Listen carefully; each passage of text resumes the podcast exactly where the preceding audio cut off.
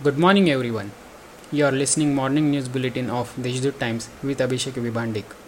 Let's see which are today's main news. Yesterday afternoon, rains lashed some places in Nashik district with winds and lightning.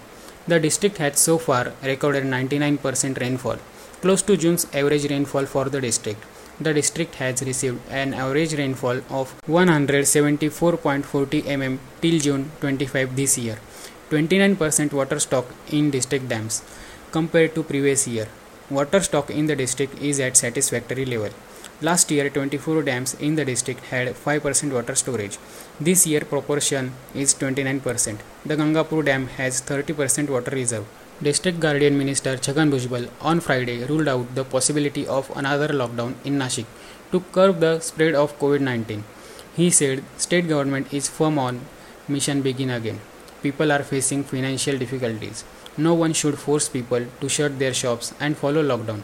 A meeting of trader associations and Bhujbal was held at a government rest house on Friday. Nashik Agriculture Produce Market Committee has been sealed for three days after one employee tested positive for COVID 19. However, there is no effect on vegetable auctioning and it is being on smooth way. Old Nashik, Peth Road, and Dindori Road have emerged as corona major hotspots.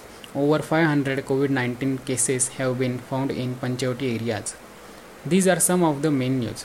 For more, log on to deshdoot.com. Stay home, stay safe, have a nice day.